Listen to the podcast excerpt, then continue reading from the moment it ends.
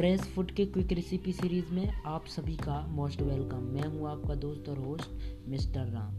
आज की हमारी डिश है कबाब मसाला।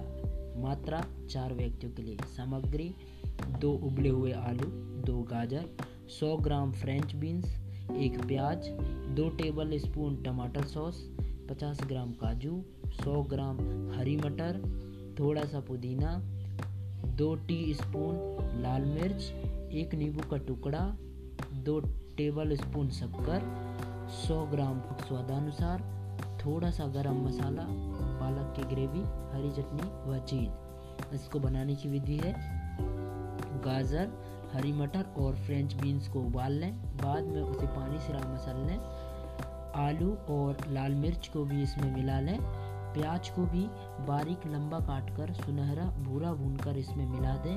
काजू और पुदीना को बारीक काटकर इसमें डालें और सभी सामग्रियों को अच्छी तरह मिला लें। फिर इसमें नींबू निचोड़ कर शक्कर और मसाला भी डालें। अब इसके छोटे छोटे गोले बनाएँ और इन गोलों को कॉर्न फ्लोर में अच्छी तरह लपेट कर सुनहरा होने तक तलें।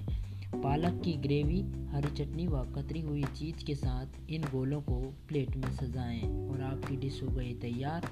उम्मीद करता हूँ आपको आया होगा पसंद। पसंद आया तो लाइक कीजिए, कमेंट कीजिए और शेयर कीजिए। Thank you.